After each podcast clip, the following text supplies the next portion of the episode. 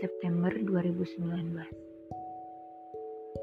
Nada daring teleponku berbunyi. Panggilan darimu adalah yang ku nanti. Tak berasa sudah penghujung hari. Di kota orang, aku sendiri.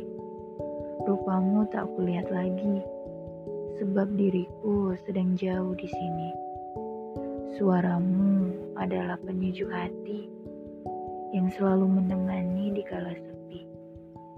Malam pun berganti pagi, dan tak kau biarkan aku seorang diri menikmati indahnya mentari.